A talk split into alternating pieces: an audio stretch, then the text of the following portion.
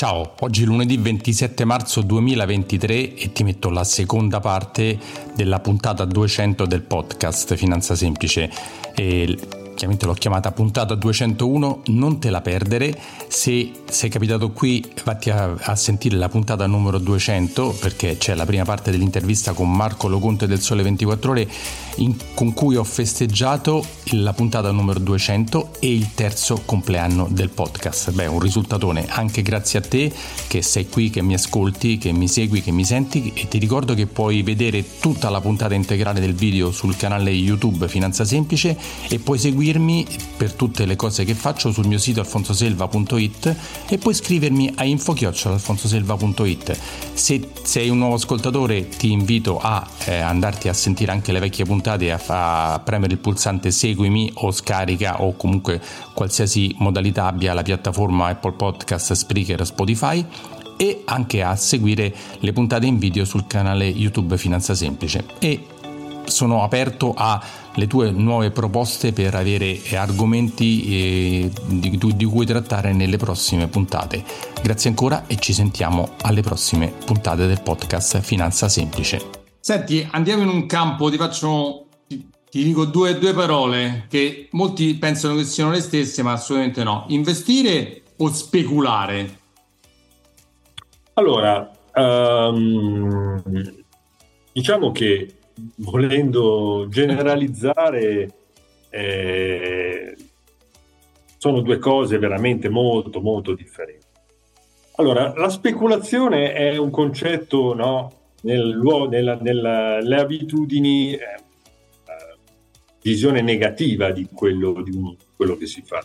Ma non, che... così, ma non, è così, la speculazione fa parte dei mercati e no, è giusto che ci sia, e però è devi sapere che... Sì, devi sapere cosa stai facendo e perché lo stai facendo, perché molti investitori che pensano di essere investitori si comportano da speculatori con le conseguenze negative che poi accadono, no? Non so se, se questo è Beh, quello anche, che... Anche tra i professionisti la, speculano cercando di guadagnare su piccoli margini per un numero straordinario di volte, beh, il rischio è alto la consapevolezza, consapevolezza del rischio è altrettanto alta, ma tra alcuni trader ci sono persone che compiono degli errori notevoli, ogni tanto se ne eh, ha contezza di perdite mostruose su posizioni prese sbagliate, di fatto, rivelate sbagliate.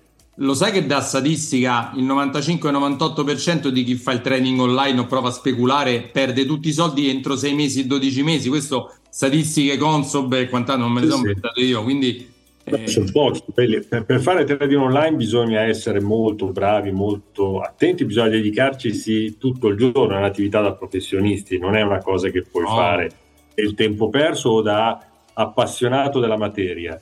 Eh, ti puoi appassionare alla materia, però puoi guardare secondo dei metodi. Ecco, l'investitore, l'investitore ha un altro approccio, un'altra postura rispetto ai mercati, no? Uh, volendo anche trovando degli elementi di curiosità, non dico di gioco perché non mi piace associare il tema gioco al, al tema investimento, però D'accordissimo. lì puoi mettere in campo un metodo e per esempio dire io investo in società dalle dimensioni importanti che hanno fatturati stabili, utili, allora vai a vedere i fondamentali di quelle quelle aziende e ti rendi conto del loro valore, le, le selezioni per valore. Oppure trovi dei fondi comuni che, eh, o degli ETF, per esempio, che hanno delle caratteristiche particolari e li scegli per quelle ragioni e metti periodicamente in gioco l'efficacia della tua scelta pregressa mettendola alla prova, vedendo se sta mantenendo quella promessa che ti, che ti eri fatto all'inizio. Ecco, questo è un approccio sano, chiaramente all'interno di, come dicevamo prima, una strategia entro la quale tu dici da qui a eh, 10 anni, da qui a 20 anni, quel denaro lo posiziono sui mercati in questo modo perché non mi serve per tutto questo periodo e posso profittevolmente pensare di farlo rivalutare eh, secondo dei criteri. Dei criteri.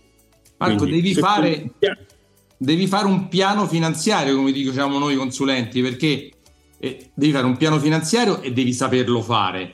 da solo, secondo me, se non fai il mio lavoro, è un po' velleitario, come dire, beh, mi faccio, mi costruisco casa da solo o mi faccio il ricorso in tribunale da solo o mi faccio la dichiarazione dei redditi da solo a meno che non sei un commercialista. Secondo me ogni cosa va fatta dal professionista giusto, perché il piano finanziario non è mi compro il fondo XY perché ha reso di più l'ETF perché costa molto meno eh, rispetto a quella. Non è questo il piano finanziario, questo è. No, no. è mettere, allineare gli obiettivi di vita di una persona e delle sue relazioni, di una famiglia e quant'altro, con eh, le ricadute in termini di scelte quotidiane, da quelle eh, di, anni, di decenni, di anni, di mesi, di giorni, e da lì le singole scelte vanno a eh, collegare il mio oggi con il mio il me stesso che tra X anni andrà in pensione, vorrà abitare in riva al mare,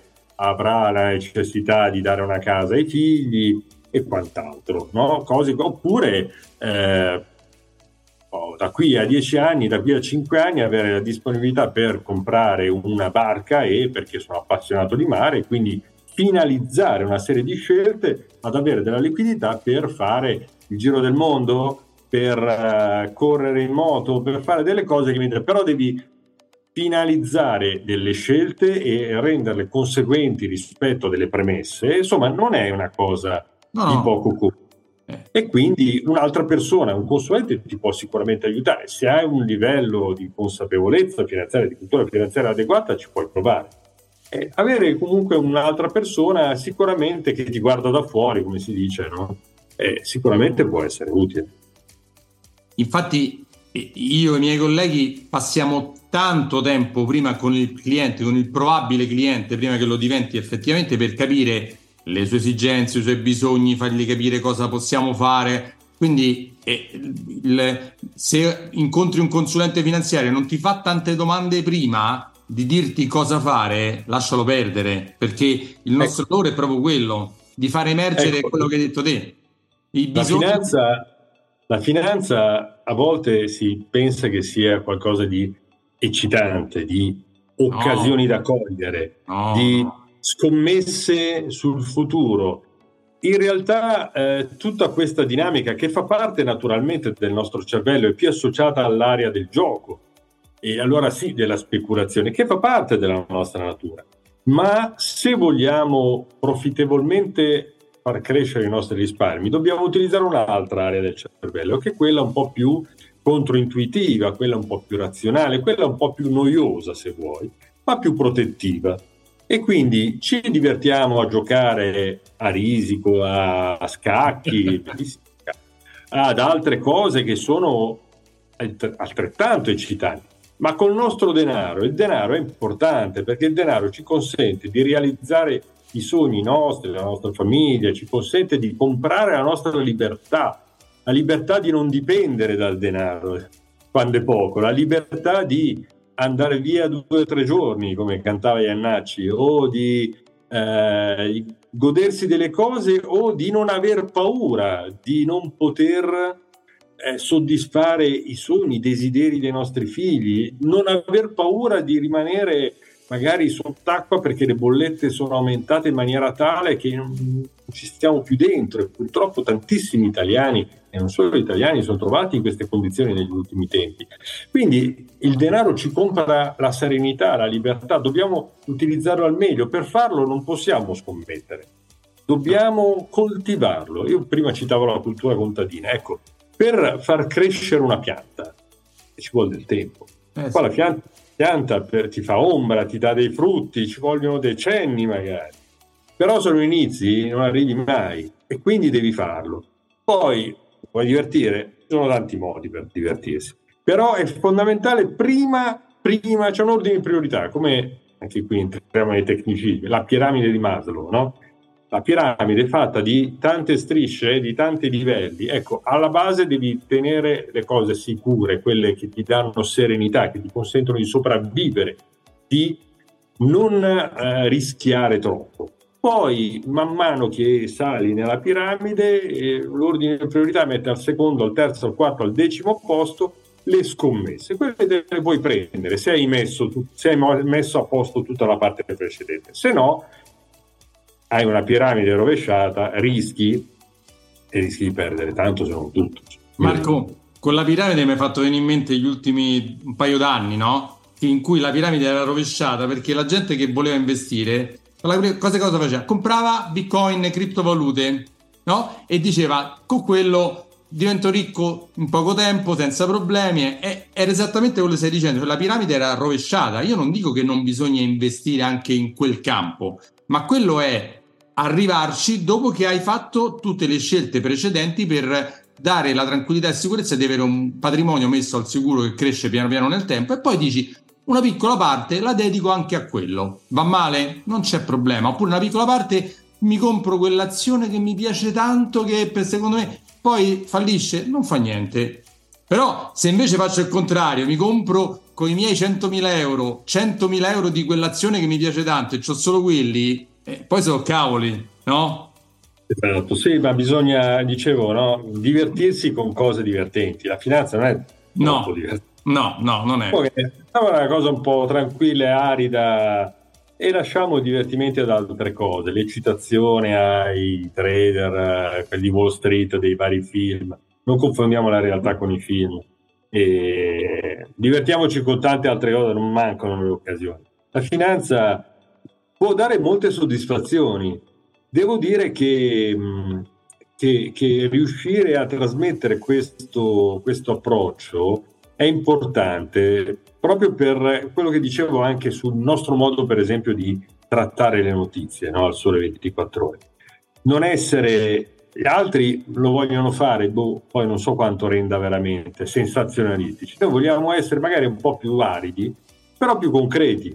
E quello che rin- cui rinunciamo dal punto di vista della spettacolarità, lo conquistiamo come contenuto, come densità, come profondità della, della comunicazione, così come la finanza magari è meno divertente, un fondo pensione non lo è un granché, no. però, però ti consente di fare delle cose importanti. Io immagino me stesso quando sarò in pensione e riceverò una rendita oppure avrò riscattato il capitale e sarà quello il frutto di un percorso che avrò fatto, di una serie di scelte, di correzioni nel corso d'opera che mi avranno consentito di evitare delle perdite, magari di, approfittare di, di, di, rendimenti. Io vedevo il mio, il mio prospetto informativo, circa un terzo del mio patrimonio è fatto di rendita poco più di un terzo.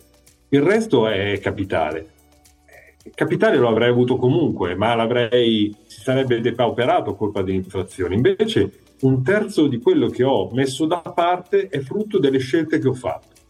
Io ogni tanto me lo guardo, certo, sono cose più divertenti da fare nella vita, però ogni tanto me lo guardo e ho detto, però non è male questo, no? Ho contribuito a un po' di serenità, parlo per me, ma è il discorso che possono fare tutti coloro i quali poi compiono delle scelte e si accarezzano la propria pianticella, ogni tanto li innaffiano, la vedono crescere. Sono soddisfazioni anche queste. Da oggi c'è uno sponsor. Anche grazie a te che mi segui, un'importante azienda Bitcoin People ha pensato di sostenere il lavoro del mio podcast. Hai mai pensato a come farti pagare in Bitcoin in azienda? Oggi si può nel pieno rispetto della normativa fiscale grazie all'aiuto di Bitcoin People. Gli amici di Bitcoin People infatti ti forniscono un gestionale per ricevere pagamenti Bitcoin e per tenere facilmente la contabilità aziendale. Incassi Bitcoin nel tuo wallet in modo semplice. Scarichi l'Excel e mandi al commercialista un report euro Bitcoin completo di tutte le informazioni per il fisco. Se vuoi, puoi anche convertire il pagamento immediatamente in euro, azzerando così la volatilità di Bitcoin e essere sempre tranquillo. Facile e senza burocrazia. Visita il sito bitcoinpeople.it e mettiti in contatto con i ragazzi di Bitcoin People. Guarda, c'era un, mi sembra che, non so se Warren Buffett o un altro dei, dei, grandi investitori diceva che investire è come veder crescere l'erba, è noioso come veder crescere l'erba, è così.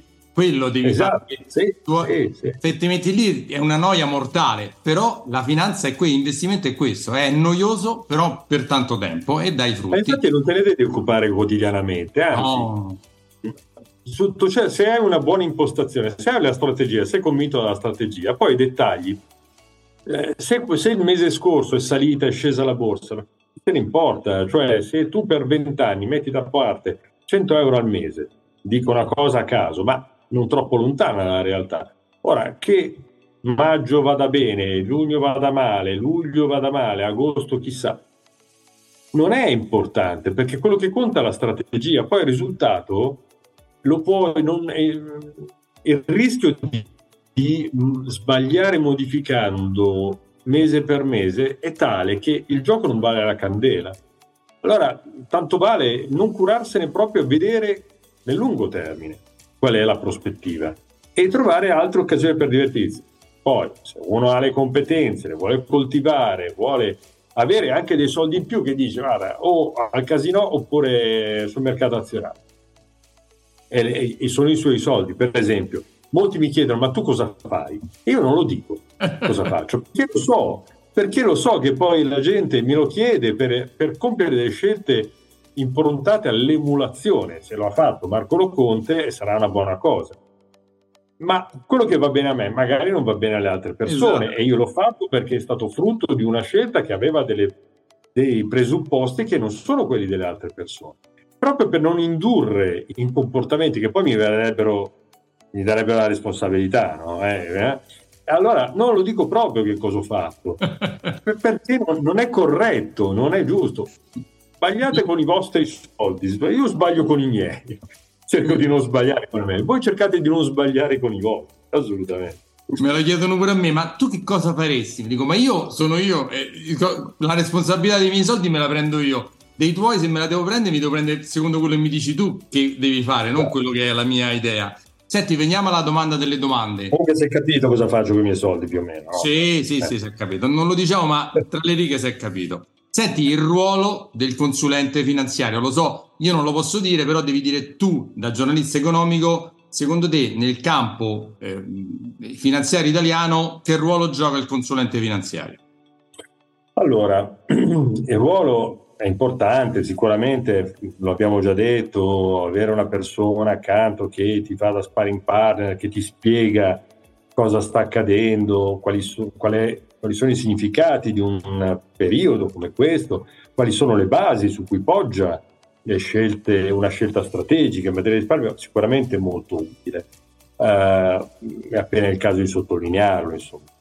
È chiaro che ci sono tante forme di consulenti finanziari finanziaria e poi la normativa cerca di fotografare, di normare la realtà, ma la realtà io penso che sia molto più avanti di quello che, di quello che poi le norme, le, le stesse industrie vanno a, a, a definire.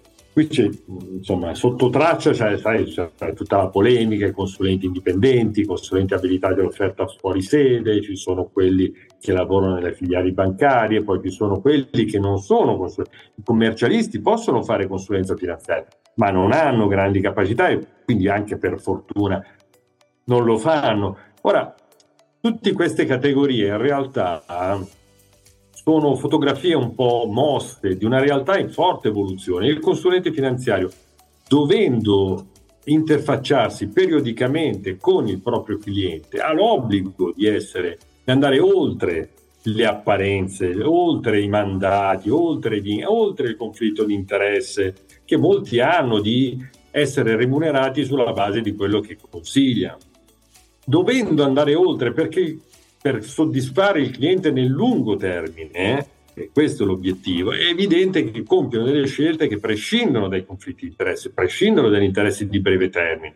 Se vuoi fare il consulente finanziario, eh beh, non puoi spiluccare, pizzicare il cliente prendendogli dei soldi qua e là, devi investire nella relazione col cliente. E quindi questo è un punto estremamente importante che ci tengo a sottolineare, perché quello che fa la differenza non è un consulente indipendente da quello abilitato all'offerta fuori sede, che ha il conflitto di interessi, ma tra un buon consulente e un cattivo consulente. E necessariamente un consulente che vuole fare consulente tende necessariamente a essere un buon consulente, a fregarsene se magari guadagna di più a consigliare un fondo piuttosto che un altro. Magari proprio per tenersi il cliente in quella fase è necessario eh, consigliare il fondo che, da cui ottiene una, una, remunerazione inferiore, proprio perché è più coerente con le scelte del, dell'investitore che segue per le sue esigenze nel medio e lungo termine. Quindi, quindi io penso che la necessità, come dicevo, di un consulente di stare a diretto contatto con il cliente sia un grande privilegio, un grande vantaggio, vi dà anche nell'industria finanziaria, come si dice, il coltello dalla parte del manico, è il polso della situazione per orientare le scelte anche della banca mandante, che dovrebbe ascoltare forse anche di più il consulente finanziario, non farsi eh, condizionare più di tanto dai periodi di breve, dalle novità, dal lancio di nuovi prodotti, ma di investire più nella solidità, perché viviamo quotidianamente in un mondo che cambia repentivamente e avere, riuscire ad avere un'idea della finanza, del risparmio come qualcosa di mm, diciamo meno volatile, meno uh, incerto, meno, meno soggetto a forti cambiamenti, beh, credo che possa dare anche alla clientela un'idea di stabilità che è un valore oggi, un valore positivo molto importante. Oggi cambiano le stagioni, cambiano i flussi migratori, cambia, cambia tutto, cambiano i social media, oggi Facebook non esiste più per tante generazioni, oggi è cambiato tutto. Cambia. Nell'arco di dieci anni il mondo non è più lo stesso. Anche dieci anni fa io sono passato all'online, era un altro mondo, erano altre cose, ma solo cinque anni fa, ma eh, per non citare il Covid, insomma, che è un gioco facile citare, ma insomma il mondo cambia velocemente. Avere qualcuno dietro le tue spalle che eh, diciamo ti supporta e che non vuole cambiare a tutti i costi, credo che sia un valore importante da preservare.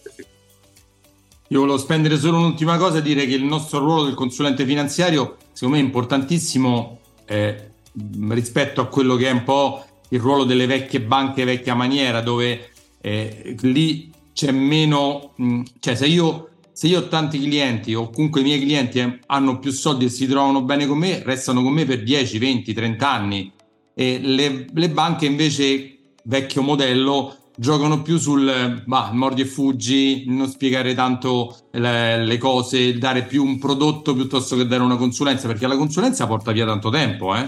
Per noi impieghiamo tantissimo tempo nelle relazioni col cliente, come hai detto te, perché prima di fare una cosa, oh, si parla, si vede, ci si confronta, si spiega. E quindi questo è, secondo me, questo è il grande valore aggiunto nostro. Non è, non è, non è la performance, perché la performance non la facciamo noi, cioè, diciamola, non la faccio io né nessun altro, la fanno i mercati nel lungo termine con un progetto fatto bene, un bel piano finanziario quello, se, se, invece arriva il cliente che vuole eh, il prodotto, cioè per me quello non è un mio cliente. Io non, non, non è, molti clienti li, li, rifiuto perché vogliono il prodotto e non la consulenza. Allora non, non, gli servo. Meglio che li lascio alla concorrenza del vecchio modello, tanto poi ritornano nel tempo perché poi purtroppo arrivano e dice: Eh, ma io eh, sto lì, però non ho mai risultati. Eh, dico, ma se tu fai la domanda sbagliata avrai una risposta sbagliata. Yeah. Per soddisfarti, no? per dire tu vuoi quello, io ti do quello, per... ma non ti spiego perché quello che vuoi te magari è sbagliato per te. No? Ti dico, vabbè, lo vuoi, ti è, te lo do. Ma poi sei scontento, te lamenti, dici eh, le banche ti fregano sempre, eh, non ho mai guadagnato niente, perché tanta gente, non so se pure queste indagini, negli ultimi dieci anni magari erano investite al 90-100% sulla parte obbligazionaria e non hanno colto negli ultimi 10 anni il rialzo dei mercati che c'è stato negli ultimi 10-12 anni. E allora loro dicono non ho guadagnato niente. E certo, i tassi erano a zero, non c'avevi esposizione sull'azionario, l'azionario ha fatto il 150-200%, tu non hai visto niente. Ma non, non... Infatti questo che si perde spesso è il mancato, il mancato guadagno, non si ha percezione dell'idea dell'occasione mancata perché proprio non la vedi, non l'hai, vedi l'errore, l'errore che hai fatto lo vedi, non vedi che nel 2009 per esempio, dopo a marzo 2009 è stato un momento basso in cui i mercati finanziari sono arrivati dopo il crack Lehman e lì scommettere sull'azionario era un'impresa impossibile. Però da lì è partita uh, la rincorsa la infinita dei mercati. Ha fatto il... La corsa veramente è andata avanti fino al Covid con pochissime interruzioni. Qualche scricchiorio ma è andata avanti per 11 anni in maniera continuativa e straordinaria, facendo moltiplicare per 4 gli asset azionari investiti negli Stati Uniti, per esempio. Non è cosa da poco e, e, ti puoi mangiare le mani dopo. Sì, eh, però conta quel che conta. Visto che non puoi gestire, non puoi fare previsioni sul futuro, quello che puoi fare è avere una strategia, come dicevamo prima, banale, semplice, noiosa, da proprio ragioniere, mm, mi perdoni i ragionieri, ma insomma da... da ok, ragioniere. Le maniche di una volta che in maniera noiosa mette eh, ta, ta, ta, e cerca di costruire un, un proprio percorso eh, perché se no, perché se no si esagera in un senso e nell'altro, invece dobbiamo aver cura del nostro denaro. D'accordissimo. Senti Marco, io ti ho chiesto di tutto, ti ho messo alla prova potentemente, ti ho fatto anche domande scomode sui, sul ruolo di, di, di tuo e dei tuoi colleghi. Eh, che ognuno, ognuno ha le sue colpe, anche noi abbiamo le nostre, i giornali hanno le loro. Eh e d'altra parte il perfetto non esiste da nessuna parte, no? Su questo non c'è, non c'è alcun dubbio. E se vuoi dire qualcos'altro prima di salutare, eh, se Marco Loconte lo trovate su LinkedIn, Marco Loconte, eh, pubblica articoli, post, ha una sua newsletter eh, lo sentite in radio, ve l'ho detto prima, in Radio 24, quindi se ti vogliono trovare basta scrivere Marco Loconte, esce il mondo su di te, c'è, c'è di tutto. E se vuoi dire qualcosa, Ah, io cosa ti posso dire? Che appunto sì, io provo poi sui social, sui miei account, a particolare su LinkedIn, sono più affezionato a LinkedIn, ho una risposta migliore rispetto al pubblico, provo a porre qualche riflessione. E non è facile, mm, è una cosa che pubblico, cosa che pubblico quando ho veramente convinzione di quello che scrivo, ma tieni conto che la gran parte del mio tempo è dedicata alla gestione dei, dei contenuti del Sole 24 Ore, a organizzare il lavoro, quindi... Devi lavorare, lavoro, devi lavorare, come dico io, devo pure lavorare invece di pubblicare. Devo lavorare, devo far lavorare i miei colleghi, il che non è per niente facile, a volte è un'impresa improba ma necessaria e quindi sono meccani- un ingranaggio di un meccanismo che va oliato e che deve girare alla perfezione o quasi, perché sennò il giornale non esce, le cose non si vedono, vanno fatte bene, a un certo livello di qualità e quant'altro. Quindi diciamo che quello che a me interessa è in questo momento almeno la sensazione di voler trasmettere in questo mondo che vuole semplificare tutto, trasmettere la complessità delle, della vita, della realtà per esempio avere due idee in testa, non averne una sola, abbiamo tanti neuroni, usiamoli, perché non è detto che tutto sia bianco e nero, o pro e contro, cioè noi abbiamo bisogno di investire sui mercati finanziari, ma abbiamo bisogno di investire in maniera corretta, non di buttare i soldi così, insomma di scegliere cosa fare, così come abbiamo bisogno di capire bene dove stiamo andando, quali conseguenze ci saranno, se anche per esempio le banche centrali che stanno aumentando i tassi per contrastare l'inflazione stanno facendo veramente un buon lavoro oppure no, se come hanno detto loro stessi è sbagliato a vedere una, un'inflazione che consideravano transitoria, provvisoria, in realtà si è radicata.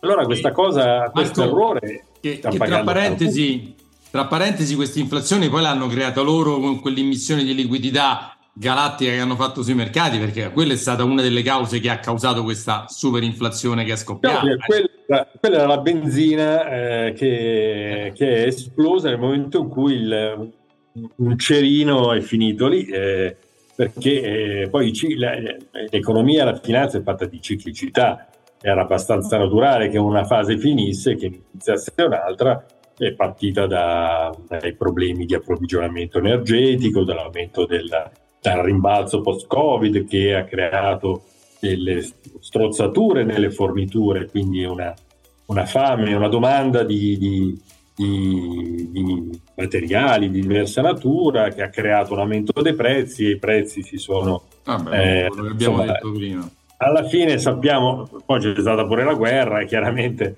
le situazioni non possono che complicarsi in questa fase. Ma insomma, il mondo è complicato, va però conosciuto, non va semplificato, non esistono semplificazioni alla complessità per capire veramente cosa sta succedendo e soprattutto per compiere delle scelte conseguenti. Dobbiamo sapere che abbiamo conoscenze limitate e tempo limitato, purtroppo, è un dato di fatto e dobbiamo gestirlo al meglio.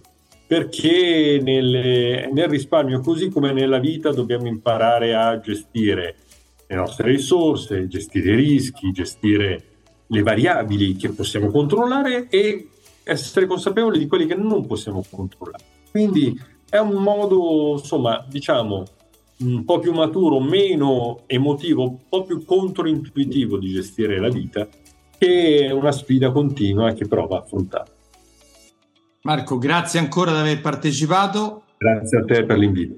A te che sei arrivato fino a qua, complimenti perché quasi un'ora di registrazione. Se ti piace, se ti piace questo podcast, se ti è piaciuto, se sei un nuovo ascoltatore o un vecchio ascoltatore, seguimi su tutte le varie piattaforme, metti segui, like e mi trovi su alfonsoselva.it per qualsiasi informazione che ti possa servire, per una consulenza con me, chiamami, mi trovi anche a me digitando Alfonso Selva, trovi anche me perché io spammo più di lui su tutti i vari social. ciao, ci risentiamo alla prossima, ciao ciao. Sono Alfonso Silva, sono un consulente finanziario iscritto all'Albo e faccio questo lavoro dal 1994. Lavoro per una grande banca a livello nazionale e mi occupo di banca, credito, investimenti e assicurazioni. Su questo podcast, eh, video podcast, trovi eh, dei miei monologhi di storie di investimento e interviste a personaggi molto molto interessanti in tutti i campi, sempre nell'ambito finanziario economico. Ciao e ci sentiamo alla prossima.